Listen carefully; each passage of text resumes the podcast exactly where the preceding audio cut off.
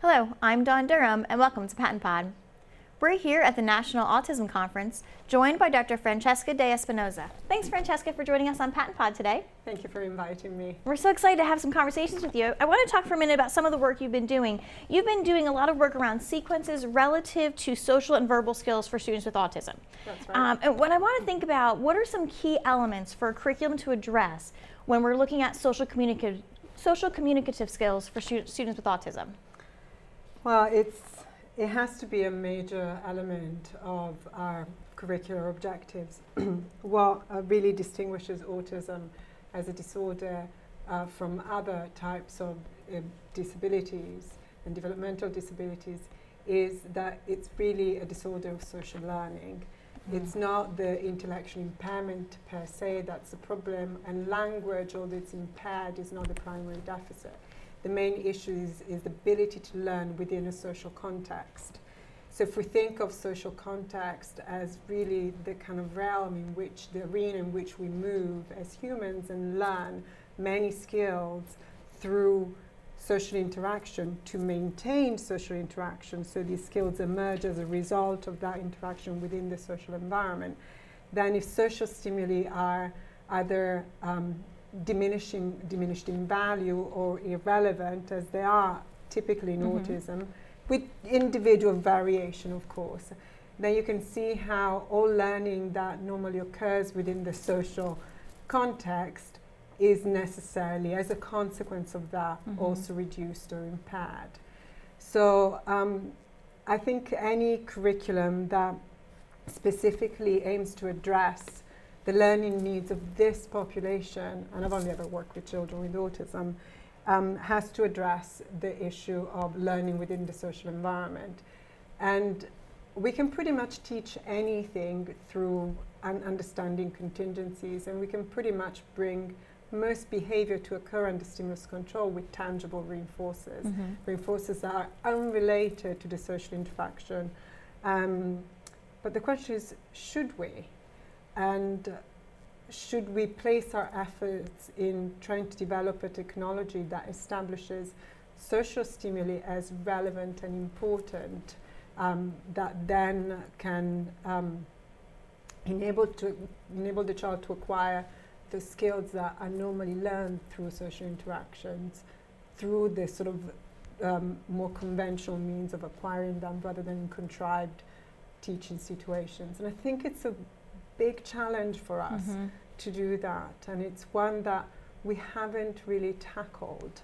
Um, and so, understanding what social stimuli are, what qualifies as social motivation, what qualifies as social attention, and why it's so valuable to most of us, um, would provide us with a good basis to then develop a sort of framework of objectives that attempt to address that.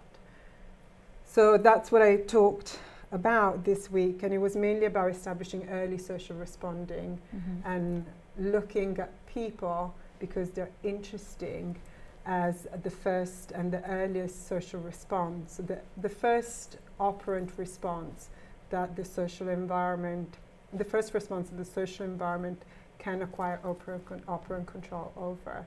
So if we can establish that early on, the value of people, then we may save ourselves a lot of trouble, trouble in uh, later. So really, really honing on the fact that it's social learning and it's the context, and, and as you had said, learning more about that, and and really kind of harvesting that knowledge to go through and to build frameworks that would show the relevance and the importance of that factor. Yeah. Yes. So um, if we think that most of our learning occurs in the social context, if those stimuli are not important, Sure. then you're not going to approach them and you're going to be deprived of many opportunities. The environment is going to be not be going to be able to provide you with those opportunities. Mhm. So if we can kind of establish the value of social interaction very early on and responses that recruit social interaction as a reinforcer and are maintained by social interaction and occur because of that. So these kinds of early responses would be looking at people because they are valuable. um, because when you look at them, good things happen. Um, joint attention skills, of responding to social cues and smiles and variations in expressions, mm. showing things. So we can do that with very early children, with very early learners, um, through something that's called joint activity routines, which is a model borrowed from um, an intervention model called the Early Start Denver model.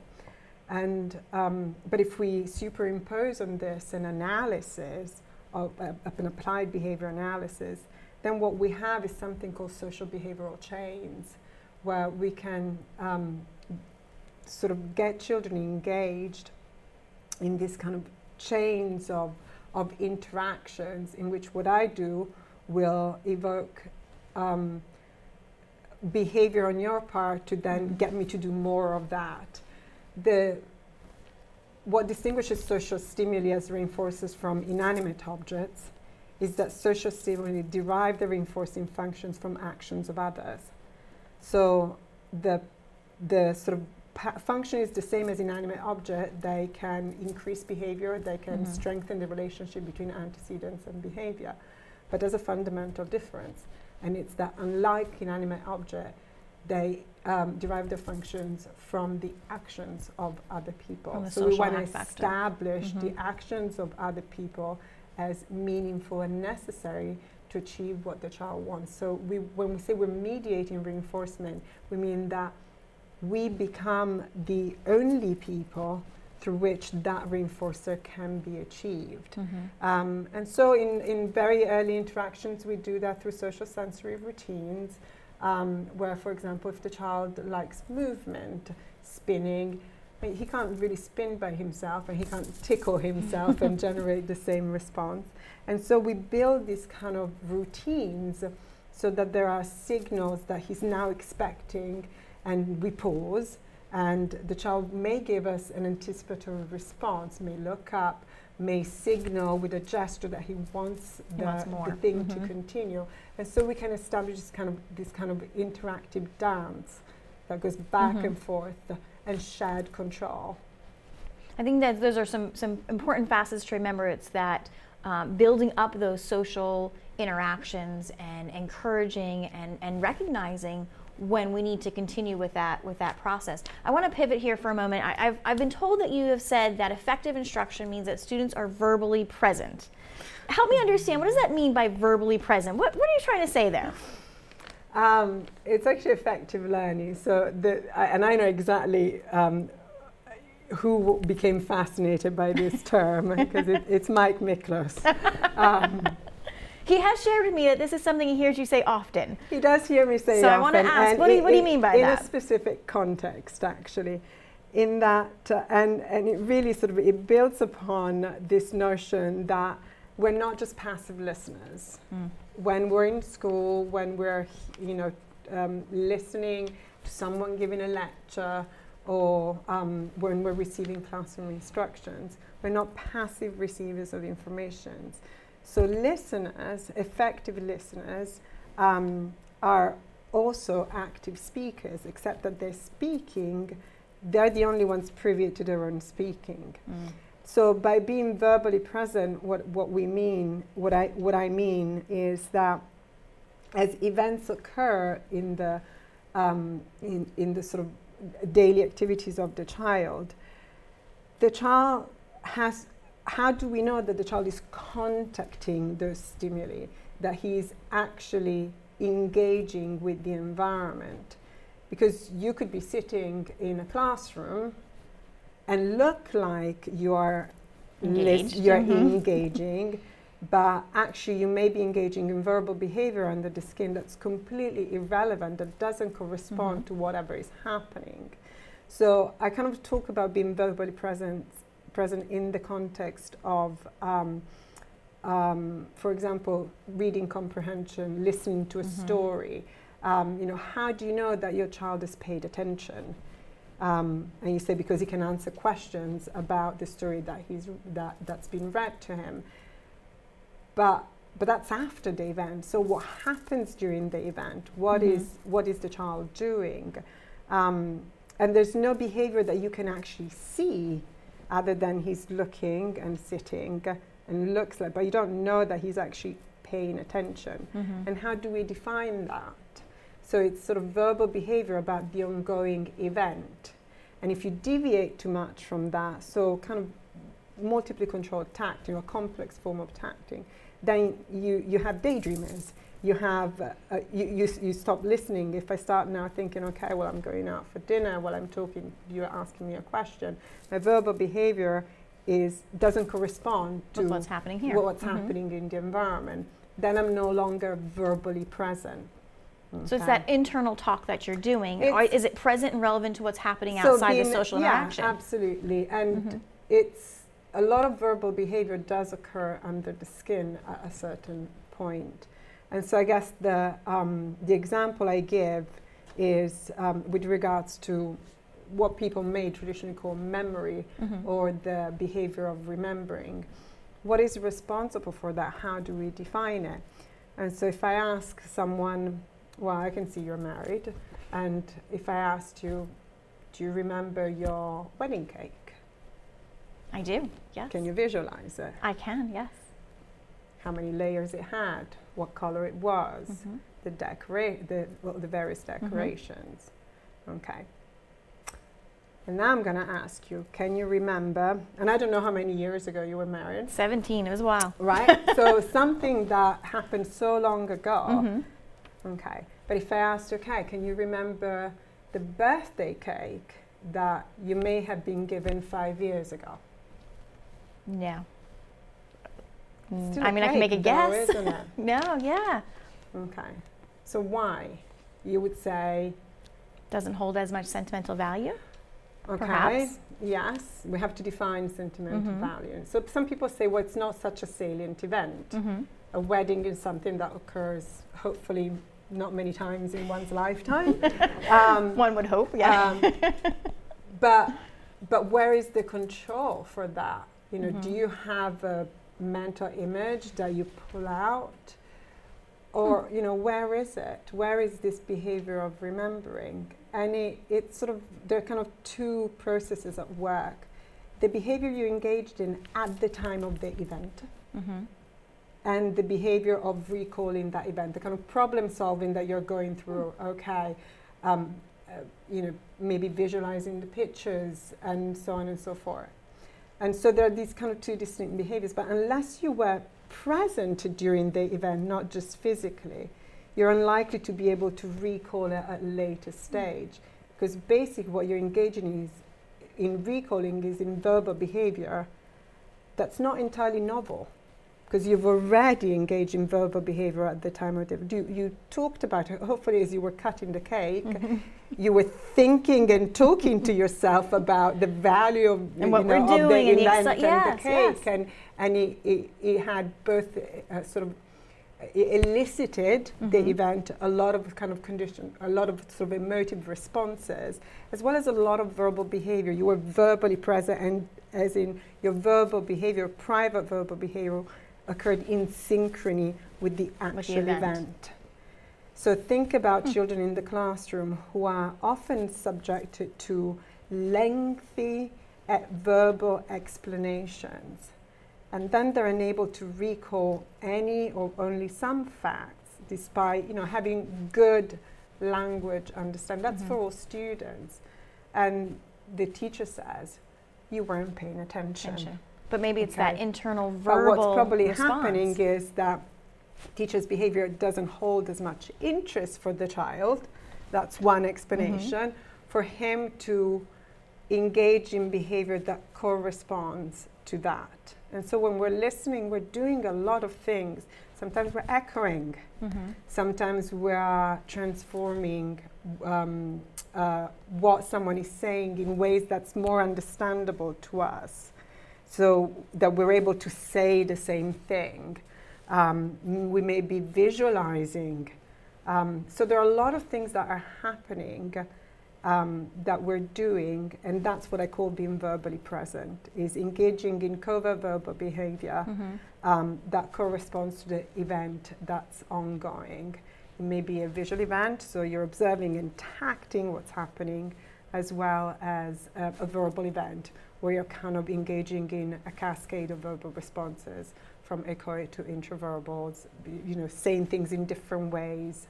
And when you understand, you do exactly what you're doing right now.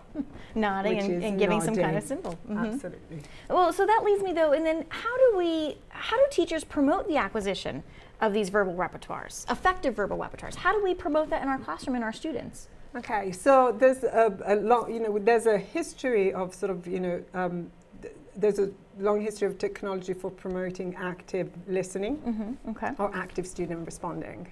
So there is a technology, there are specific procedures which involve, in sort of simple terms, sort of delivering frequent checks and opportunities for the child to demonstrate learning mm-hmm. with the material that's just been presented. Um, so the way we work, and I work a lot in Italy, which is my country of origin, where we don't have special schools and we don't have special classrooms. So the children are all in, you know, all children mm-hmm. with a, a, variety of multitude of, of, of disabilities are educated in the mainstream environment. Now, this holds both advantages and disadvantages. Um, uh, but uh, what we have found, so we can't choral responding is not something that we can do. Mm-hmm. Uh, it's it's just it, it doesn't. Um, it, it's too novel. It's not. It, teachers have their own way of teaching, and it tends to be a very didactic model. Uh, so with a lot of kind of passive mm. learning, as they call it. There's no such thing as passive yeah. learning. Um, so what we do is we do something called listening checks. Um, so every couple of minutes, um, and this is obviously for the learners who can access um, some um, sort of traditional teaching mm-hmm. in the classroom. So if the teacher is, I don't know, talking about um, the parts of a plant in a science lesson, then we'll, we'll cue our learner to listen. We'll just say, make sure you're listening. And then we run every couple of minutes a listening check, which is um, a question generally about the material that's just been presented, mm-hmm. uh, or it'll be an observation check. So, you know, asking him what he's looking at. And what we do is then we differentiate, reinforce the responses that the child gives um, as demonstrations of whether he's listened and paid attention. So, if he's been verbally present.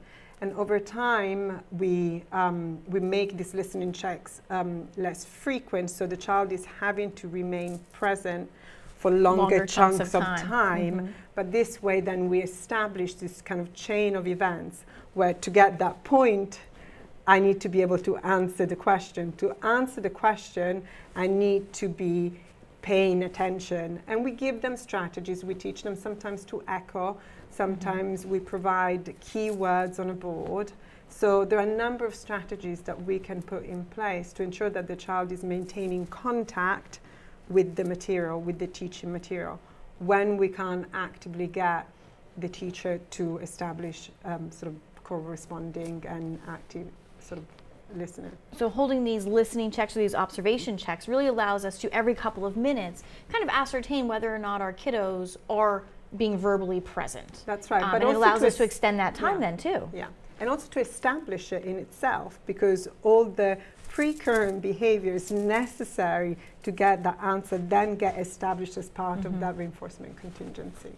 So there are some aspects that we want to be thinking about when we think about applying this to instruction is is um, embedding and implementing some of these listening observation checks, as you said, every through, every few minutes, but then kind of pulling away that, that yeah. scaffold and, and, extending the time yeah. period to eventually we get to a, a pretty decent chunk of time where yeah. this, the child is able to be verbally present and therefore actively engaged in this learning in the process. So I, I think that's good good piece of advice to give. Yeah, and sometimes what we do is we teach children to take notes. Mm-hmm. So we'll cue them and say that's a good, you know, take notes. And and so they're not being asked the direct questions, but they're having to write down kind of what they what, synthesized. What they, yeah, yeah, just sometimes it's just keywords, and then they use those as cues to recall. I think that's um, good strategies for any student, right? You know, whether it's a student with autism or just a yeah. student in general at any grade level, in any age, level, age level, to be able to do that too. So I think that's good, good pieces and there. you know, one, um, one story I tell my students is I said, well, if you think I'm boring when I'm talking, you gotta, you know, you, you, you should have met some of my professors. I wasn't a very, I wasn't a very good high school student. I scraped by. I went to Italian school. It's very hard. Um, but I scraped by, and uh, but university was a different ball game. I mm. kind of really had to be, um, you know, to learn to pay attention and some lessons they're just not interesting. So they have no, no reinforcing value. And the value of escape into kind of my own mm-hmm. verbal behavior was very, very high. And so to self manage my tendency to kind of daydream and not be verbally present, I made myself be verbally present by taking notes.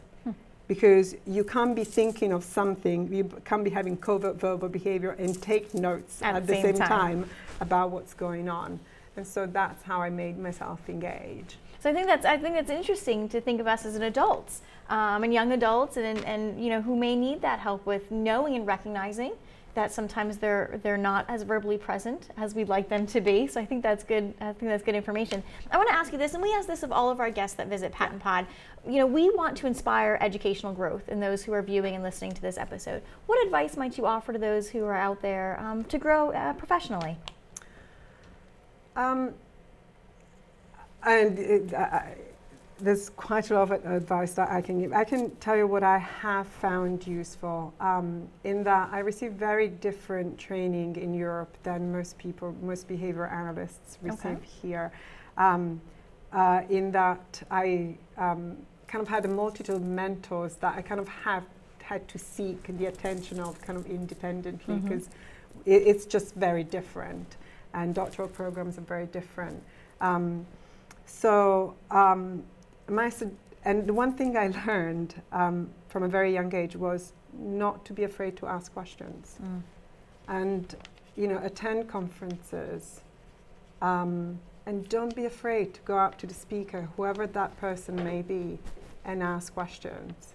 You may not want to do it in public, but there's no such thing as a stupid question. So don't be afraid to do that. Um, and I could give the sort of standard advice to read. Um, and if you're going to be reading, my suggestion would be to read outside our field. And to, because um, there, it is interesting stuff out there, and I think it's mm-hmm. important that we challenge ourselves in terms of applying our science in understanding um, how other people have viewed the same phenomenon.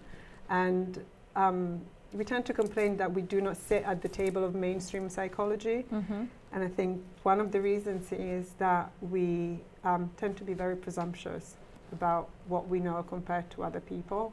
And we tend to have our own vocabulary and terminology that, unless you have had such a high level of training, is incomprehensible. Mm-hmm. It may be English, but it's not. It holds no kind of um, stimulus control over someone who doesn't have that repertoire. And I think sort of we, we have to be able to communicate with professionals who may view the same phenomenon in a different way. Mm-hmm. And, and so that's the other thing is sort of read outside our science and apply the behavioral lens to the way other people have, may have described the same phenomenon. Um, and I, I, found that invaluable. I found that very, very useful, and I was made by my teachers to read outside behavior analysis and understand how other people have looked, for example, at joint attention, mm-hmm. um, how other people have described memory. It doesn't mean that we renounce what we do, but we have to understand also what other science, how other disciplines have looked at the same thing. So I think that idea of challenging yourself and reading outside of your field, and then going back to that, you know, don't be afraid to ask questions. Don't be afraid to ask about it. Don't be afraid to, to kind of question it and say, well, I'm pushing back a little because I'm not sure. So creating that cognitive dissonance is not a bad thing uh, to be able to grow. I think that's yeah, a good thing. And, and we all love to talk about hard work so, you know, we always welcome mm-hmm. questions. I mean, it's they're wonderful opportunities for us as well to um, sort of give back um, to the field and um, to students. And I think a place like a National Autism Conference is a great opportunity for folks to do that, to come and approach speakers who maybe they've never heard before, or read something Yeah. about, but be able to go up and ask them. And I think a place like this is such a welcoming environment to do that.